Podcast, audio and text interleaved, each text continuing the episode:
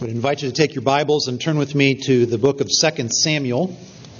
We're looking today at chapter 13. It's also printed for you in your bulletins if you'd like to follow along there. As I mentioned to you in my email on Friday afternoon, uh, we are in the midst of a pretty dark section of this book, uh, a passage that is uh, hard to read, hard to uh, try to digest. Uh, part of me even thought, well, maybe I'll just skip over it and see if anybody notices. Uh, but knowing that you all are students of God's Word and uh, desire to learn from it, I knew that you would hold me accountable for that. So we're going to go through it, and as we do, uh, we're going to pray for the Lord to be at work, helping us to understand how we can grow in our knowledge and love of Him and of others as well. So I'd invite you to listen as I read from read from 2 Samuel chapter 13, beginning in verse 1. now Absalom, David's son, had a beautiful sister whose name was Tamar. And after a time, Amnon, David's son, loved her. And Amnon was so tormented that he made himself ill because of his sister Tamar, for she was a virgin, and it seemed impossible to Amnon to do anything to her. But Amnon had a friend whose name was Jonadab, the son of Shemaiah, David's brother. And Jonadab was a very crafty man. And he said to him, O son of the king, why are you so haggard morning after morning? Will you not tell me? Amnon said to him, I love Tamar, my brother Absalom's wife, a sister. Jonadab said to him, Lie down on your bed and pretend to be ill, and when your father comes to you, say to him, Let my sister Tamar come and give me bread to eat, and prepare the food in my sight, that I may see it and eat, from her, eat it from her hand. So Amnon lay down and pretended to be ill. And when the king came to see him, Amnon said to the king, Please let my sister Tamar come and make a couple of cakes in my sight, that I may eat, the, eat from her hand. Then David sent home to Tamar, saying, Go to your brother Amnon's house and prepare food for him. So Tamar went to her brother Amnon's house, where he was lying down. And she took dough and kneaded it and made cakes in his sight and baked the cakes.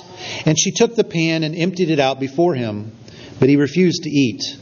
And Amnon said, Send out everyone from me. So everyone went out from him. Then Amnon said to Tamar, Bring the food into the chamber, that I may eat from your hand. And Tamar took the cakes she had made and brought them into the chamber, chamber to Amnon her brother. But when she brought them near him to eat, he took hold of her and said to her, Come, lie with me, my sister. She answered him, No, my brother, do not violate me, for such a thing is not done in Israel. Do not do this outrageous thing. As for me, where could I carry my shame? And as for you, you would be as one of the outrageous fools in Israel. Now, therefore, please speak to the king, for he will not withhold me from you. But he would not listen to her, and being stronger than she, he violated her and lay with her. Then Amnon hated her with very great hatred, so that the hatred with which he hated her was greater than the love with which he had loved her. And Amnon said to her, Get up, go. But she said to him, No, my brother, for this wrong in sending me away is greater than the other that you did to me. But he would not listen to her. He called the young man who served him and said, Put this woman out of my presence and bolt the door after her. Now she was wearing a long robe with sleeves, for thus were the virgin daughters of the king dressed. So his servant put her out and bolted the door after her. And Tamar put ashes on her head and tore the long robe that she wore. And she laid her hand on her head and went away, crying aloud as she went. And her brother Absalom said to her, Has Amnon your brother been with you? Now hold your peace, my sister. He is your brother. Do not take this to heart. So Tamar lived, a desolate woman, in her brother Absalom's house. When King David heard of all these things, he was very angry. But Absalom spoke to Amnon neither good nor bad, for Absalom hated Amnon because he had violated his sister Tamar. After two full years, Absalom had sheep shearers at Baal Hazor, which is near Ephraim. And Absalom invited all the king's sons. And Absalom came to the king and said, Behold, your servant has sheep shearers. Please let the king and his servants go with your servant. But the king said to Absalom, No, my son, let us not all go, lest we be burdensome to you. He pressed him, but he would not go, but gave, his, gave him his blessing. Then Absalom said, If not, please let my brother Amnon go with us. And the king said to him, Why should he go with you? But Absalom pressed him until he let Amnon and all the king's sons go with him. Then Absalom commanded his servants, Mark when Amnon's heart is merry with wine, and when I say to you, Strike Amnon, then kill him. Do not fear. Have I not commanded you? Be courageous and be valiant. So the servants of Absalom did to Amnon as Absalom had commanded. Then all the king's sons arose, and each mounted his mule and fled. While they were on the way, news came to David Absalom has struck down all the king's sons, and not one of them is left. Then the king arose and tore his garments and lay on the earth, and all his servants who were standing by tore their garments. But Jonadab, the son of Shemaiah, David's brother, said, Let not my lord suppose that they have killed all the young men, the king's sons, for Amnon alone is dead. For by the command of Absalom, this has been determined from the day he violated his sister Tamar. Now, therefore, let not my lord the king so take it to heart as to suppose that all the king's sons are dead, for Amnon alone is dead. But Absalom fled. And the young man, young man who kept the watch lifted up his eyes and looked, and behold, many people were coming from the road behind him by the side of the mountain. And Jonadab said to the king, Behold, the king's sons have come. As your servant said, so it has come about. And as soon as he had finished speaking, behold, the king's sons came and lifted up their voice and wept. And the king also, and all his servants, wept very bitterly. But Absalom fled and went to Talmai, the son of Ammihud, king of Geshur. And David mourned for his son day after day. So Absalom fled and went to Geshur and was there three years. And the spirit of the king longed to go out to Absalom because he was comforted about Amnon since he was dead. Let's pray together.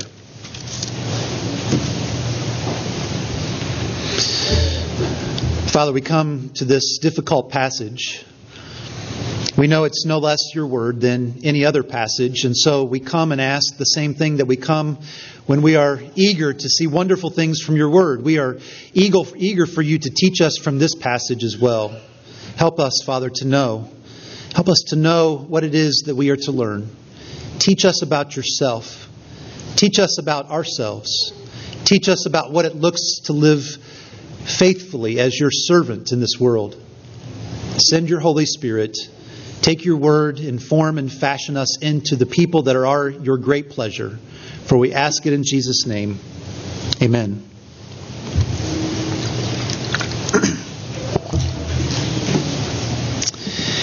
I was in a car accident when I was 16 years old. It's the only time that I actually have caused a car accident.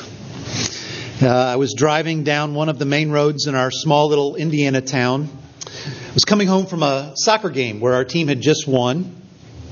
And uh, it was myself driving, and my 12 year old brother was in the passenger seat. And we were driving down uh, what's uh, called National Road in, in, in, our little town in Indiana. And it was uh, two lanes on one side and two lanes on the other side, but no passing lane in between. We were probably going about 45 miles an hour, and I was in the left lane. And as we were driving, I looked over and a friend of mine who was also on the soccer team was in the car next to us driving and passing us. And so I looked over, past my brother to the car over to the right of us and began to wave.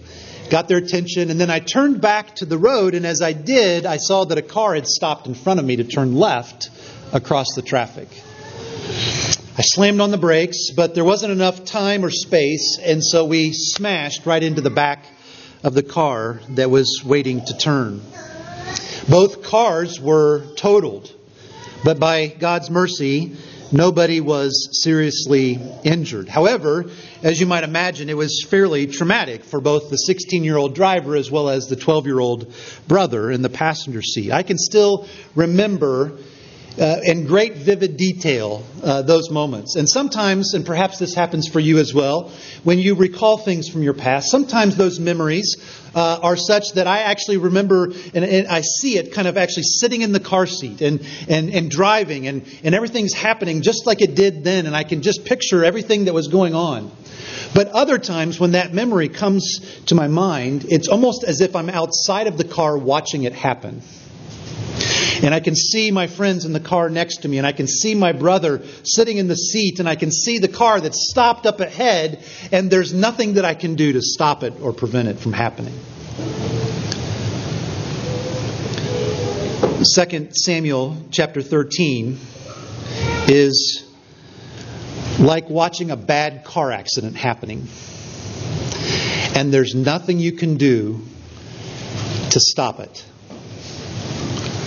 It's like you're on the outside watching it happen in slow motion. Except with 2 Samuel chapter 13, there are serious injuries. It's a deadly and horrific account of events. And it's not just an accident either. It's God's people planning and plotting evil and wickedness.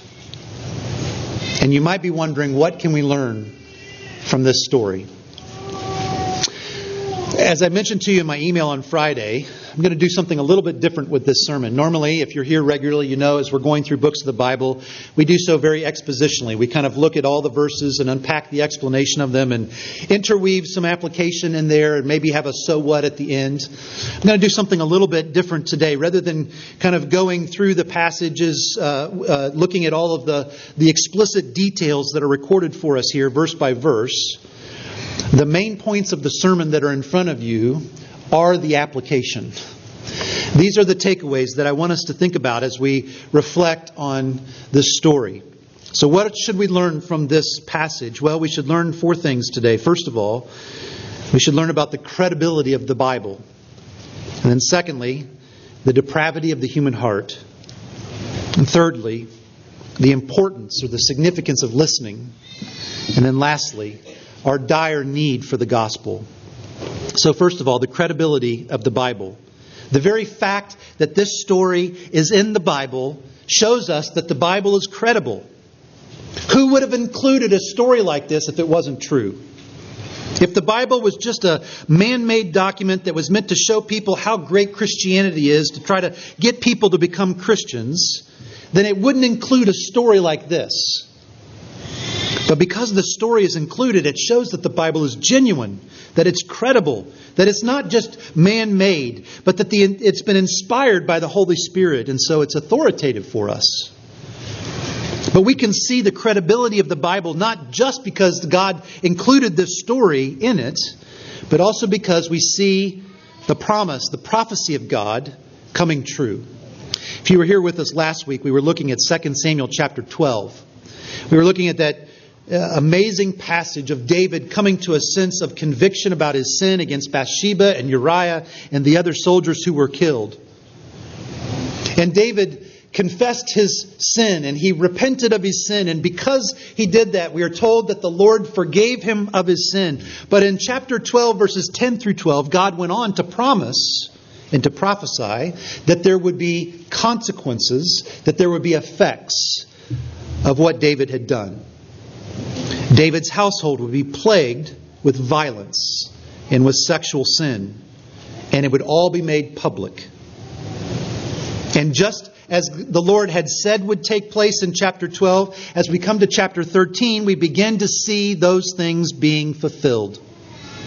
It's a reminder to us that God is always faithful to His Word. His Word is credible, it is real, it is genuine, it is true, and it is trustworthy.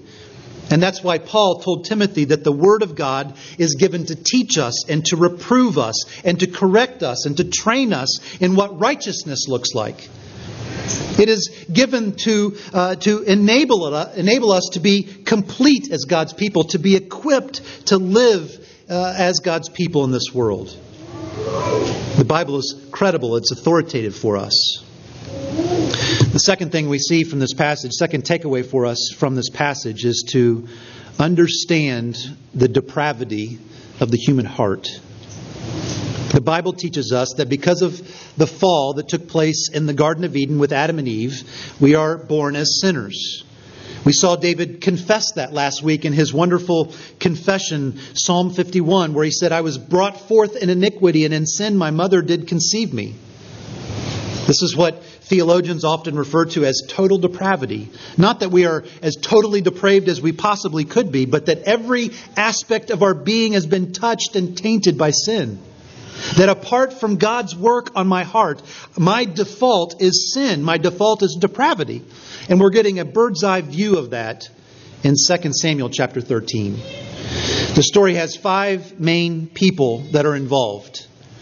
We read about Absalom, who was one of David's sons. And we read about Absalom's sister named Tamar, also one of David's children. They had a half brother named Amnon. So, three of David's children Absalom, Tamar, and Amnon.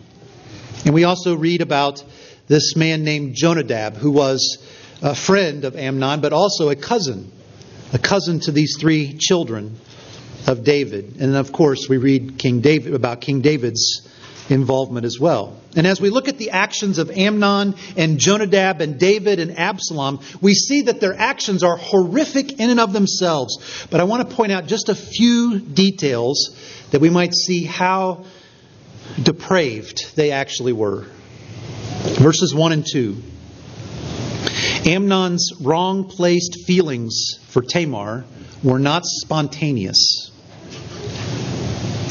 We're told that they were feelings that were cultivated, they were imagined, they were dwelled on.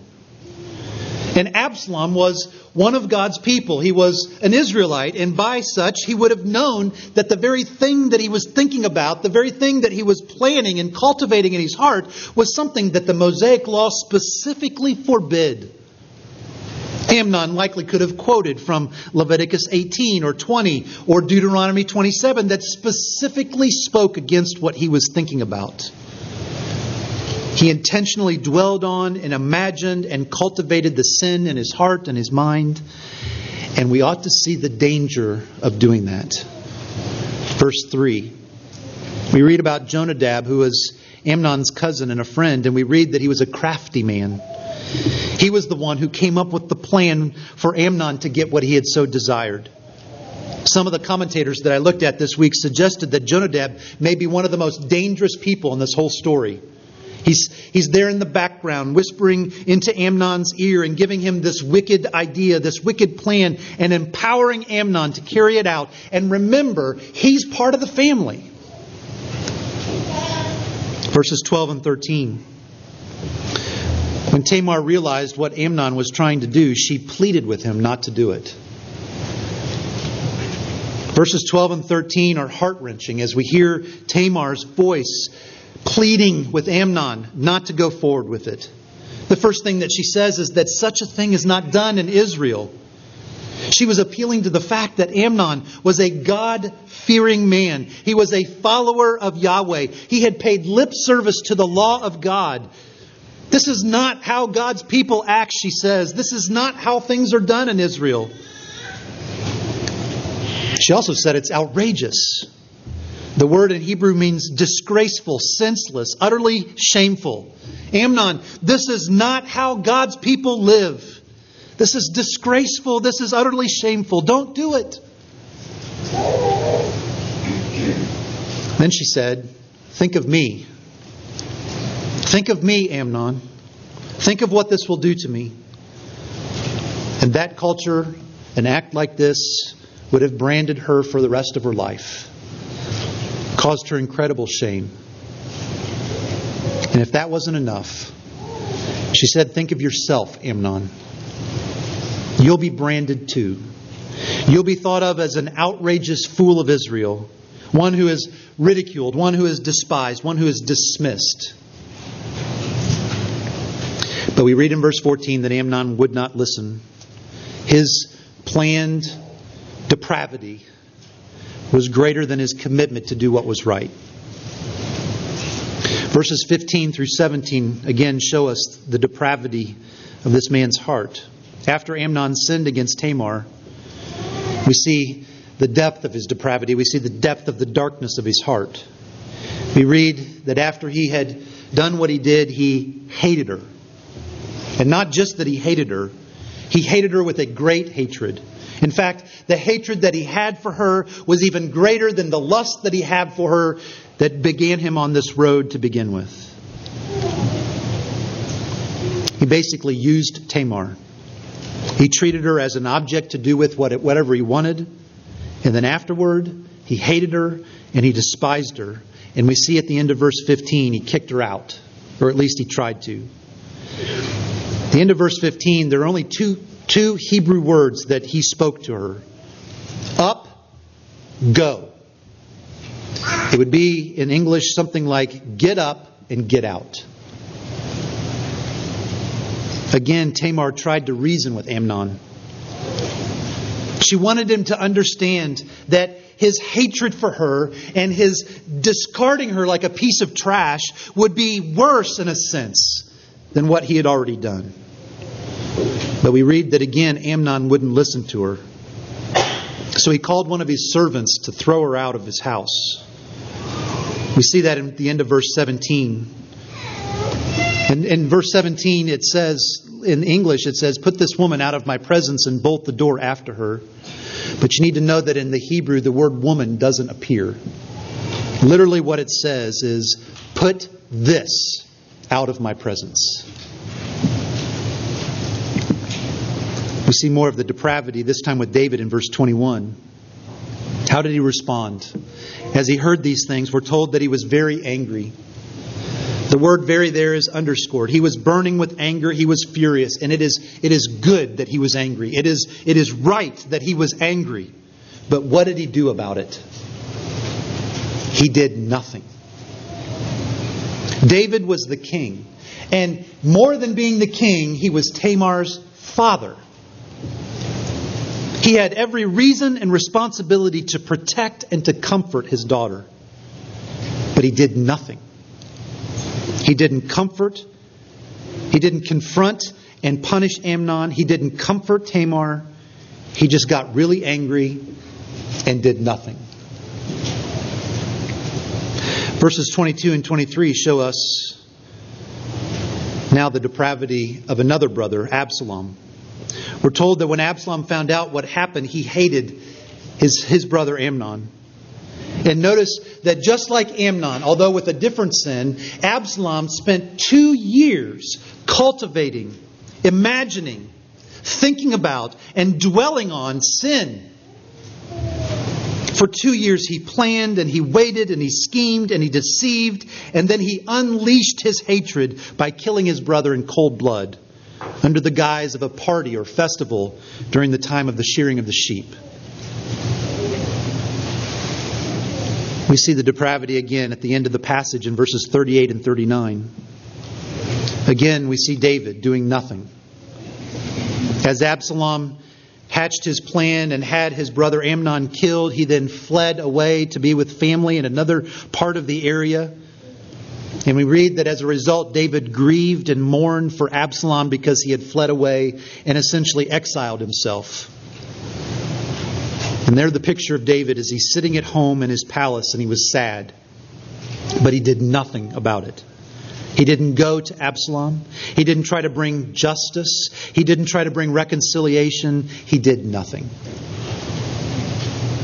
This chapter is full of examples of the depravity of the human heart, of the depravity of the human mind, and of human actions. And on the one hand, when we see this story, it should shock us. But on the other hand, we hear just about anything like this on any given day on the news. On the one hand, hearing this story should make us sick to our stomachs. How could God's people be so depraved? On the other hand, we remember what we talked about a couple of weeks ago as we reflected on David's sin with Bathsheba and his sin against Uriah and the other soldiers. There, but for the grace of God go I. Every single one of us is born tainted with sin. Every part of our being has been touched by the depravity of sin, and none of us is beyond this. The seed of any sin is in our hearts. As we see Amnon and Absalom cultivating lust and hatred in their hearts and letting it go unchecked, it should give all of us pause. It shows where these sins can go. It shows how dangerous it is to treat our sin lightly, to allow sinful thoughts to linger and to cultivate them. And brothers and sisters in Christ, as we see the destruction and the wreckage that is caused by the sin in this chapter, it ought to say something to those of us who think that our sin doesn't matter, who play with our sin as if there are no consequences to it. Do we really think that looking at pornography has no consequences? Do we really think that sex outside of the covenant of marriage won't have any consequences? Do we really think that cultivating lust in our hearts as if it doesn't really matter won't have consequences? Young people, do you really think that you can lie to your parents and nothing matter?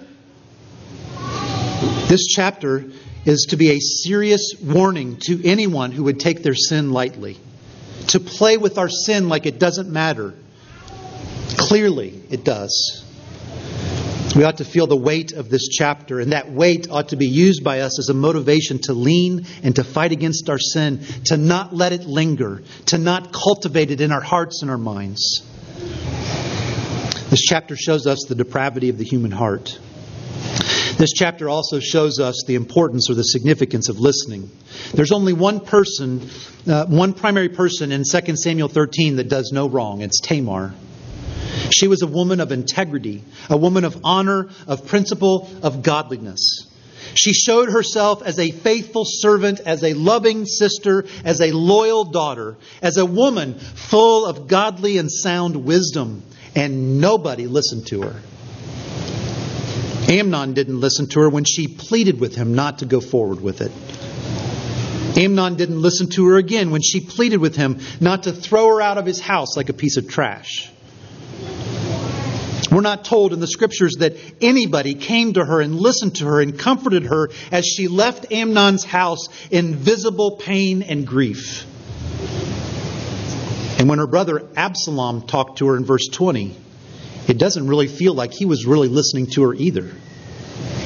And we have no indication that David went to Tamar to comfort to her, comfort her, to listen to her after he found out what happened. She was essentially ignored and left to deal with what had happened by herself. It's no wonder that she was, as the scriptures tell us, a desolate woman. She had been deserted and judged by others. It's like watching a car wreck from the outside and you can't stop it. And where was God in this? Dr. Ralph Davis tells a story in his commentary on 2 Samuel about the 20th century American actress and singer Martha Raye. Martha Raye performed in movies and on TV and in Broadway. She appeared frequently with comedic acts like Bob Hope and Abbott and Costello and Charlie Chaplin. She was known as being a very opinionated and outspoken person about her political views and her view of the world. And when she died, she left a sizable amount of money uh, to the organization PETA, People for the Ethical Treatment of Animals. In particular, she designated that money to go for PETA's effort in the anti fur movement. She also left her seventh husband about $1.5 million in cash. After he got his inheritance, the seventh husband turned around and decided to become a fashion designer and to design and to market his own line of fur coats. And people went berserk. They cried that Martha Raye would turn over in her grave if she knew how her husband was using the money that she had left him. But there was obviously nothing that Martha Raye could do or anybody else. That's how we can feel sometimes, isn't it? As we look around and see what's happening in the world, as we, as we look and see what's happening even within the kingdom of God, it seems like at times things are out of control, that there's no way to stop the craziness and the evil and the wickedness that we see all around us and coming from within us and happening to us. And we wonder, where is the Lord in all of this? It's certainly the case that some within our own church family have had horrific things happen to them. Maybe even things like Tamar experienced. Maybe feel alone and isolated ignored and not listened to. Maybe even feeling ashamed, like you've done something to cause the pain that you're feeling. Might, might even understand all too well how Tamar felt as she lived as a desolate person. But even though Amnon and David and Absalom didn't listen to Tamar, somebody did. Somebody did listen to her. The Lord heard her cries of grief and desolation. How do we know? Because the story is in the scriptures for us. The same Holy Spirit who caused this story to be recorded and preserved so that we might be reading it in, in 2021 is the, is the God who heard her cries of grief and desolation. It is true that justice was not done in this story. No justice or resolution to the evil that took place was done. In fact, we never really hear Tamar's name again after this story, except that her brother Absalom named one of his daughters after her. But what we do know, the Lord heard Tamar. And even if justice was not done during her lifetime, the God of justice and righteousness will make all things right eventually. So that gives all of us, especially those who have been wronged in this life, hope. God hears our pain, and He hears our grief, and He hears our hurt and our desolation. And even if peace and comfort and resolution can't be found in this life, it can be found in Him. And we know and we have His promise that even if justice is not accomplished in this life, the Lord of justice is going to make it right eventually. Lastly, this passage shows us our dire need for the gospel. You know, you might hear this story, you might read these words and, and be reminded of these horrific things that took place by God's people, and you might say, I could never do that. I, I could never go that far in my sin. Let me just take you back to what Jesus said earlier in our service in Matthew chapter 5 as he took God's word and unfolded the depth of it to us. Jesus said that we break the commandments of, the God, of, of our Lord and God in our hearts, even if we don't break them outwardly in our actions. You've heard it said that you shall not commit adultery. I tell you that if you even have lust in your heart, you have broken the seventh commandment.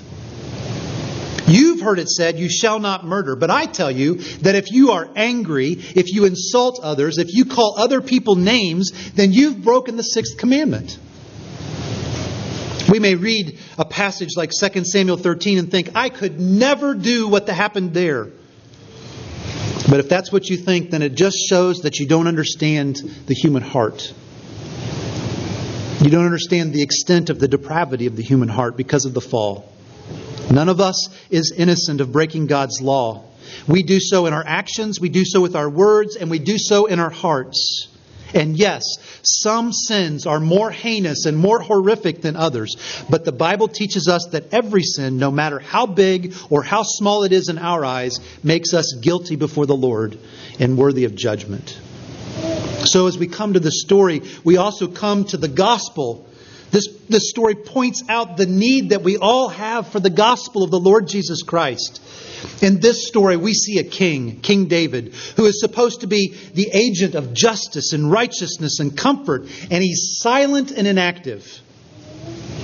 In this story, we see the sons of King David running wild and unchecked in their sin and wickedness. But we know the rest of the story. Thousand years after these events took place, the one who had been promised, the promised Messiah would arrive, the Lord Jesus Christ, the one who was called the greater and more perfect Son of David, the one who is called the greater and more perfect King of God's people. Jesus Christ came into this world and showed us what a true king is, what a true son is like.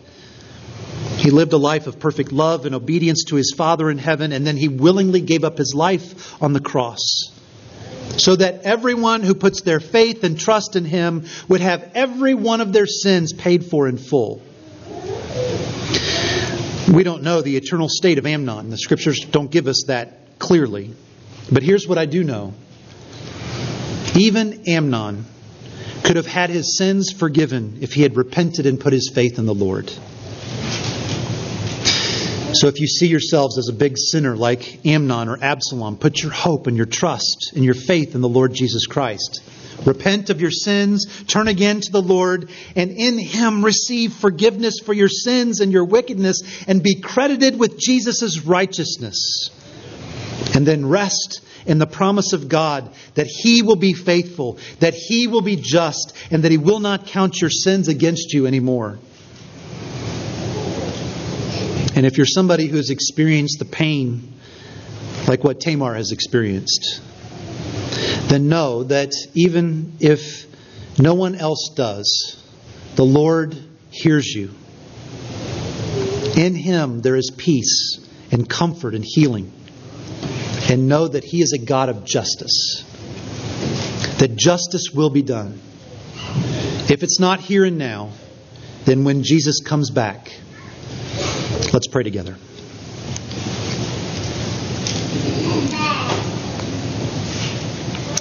Father, we pray for you to help us as we wrestle through dark passages like this, the events of your people and history that we would just as soon not know about and not have to think about.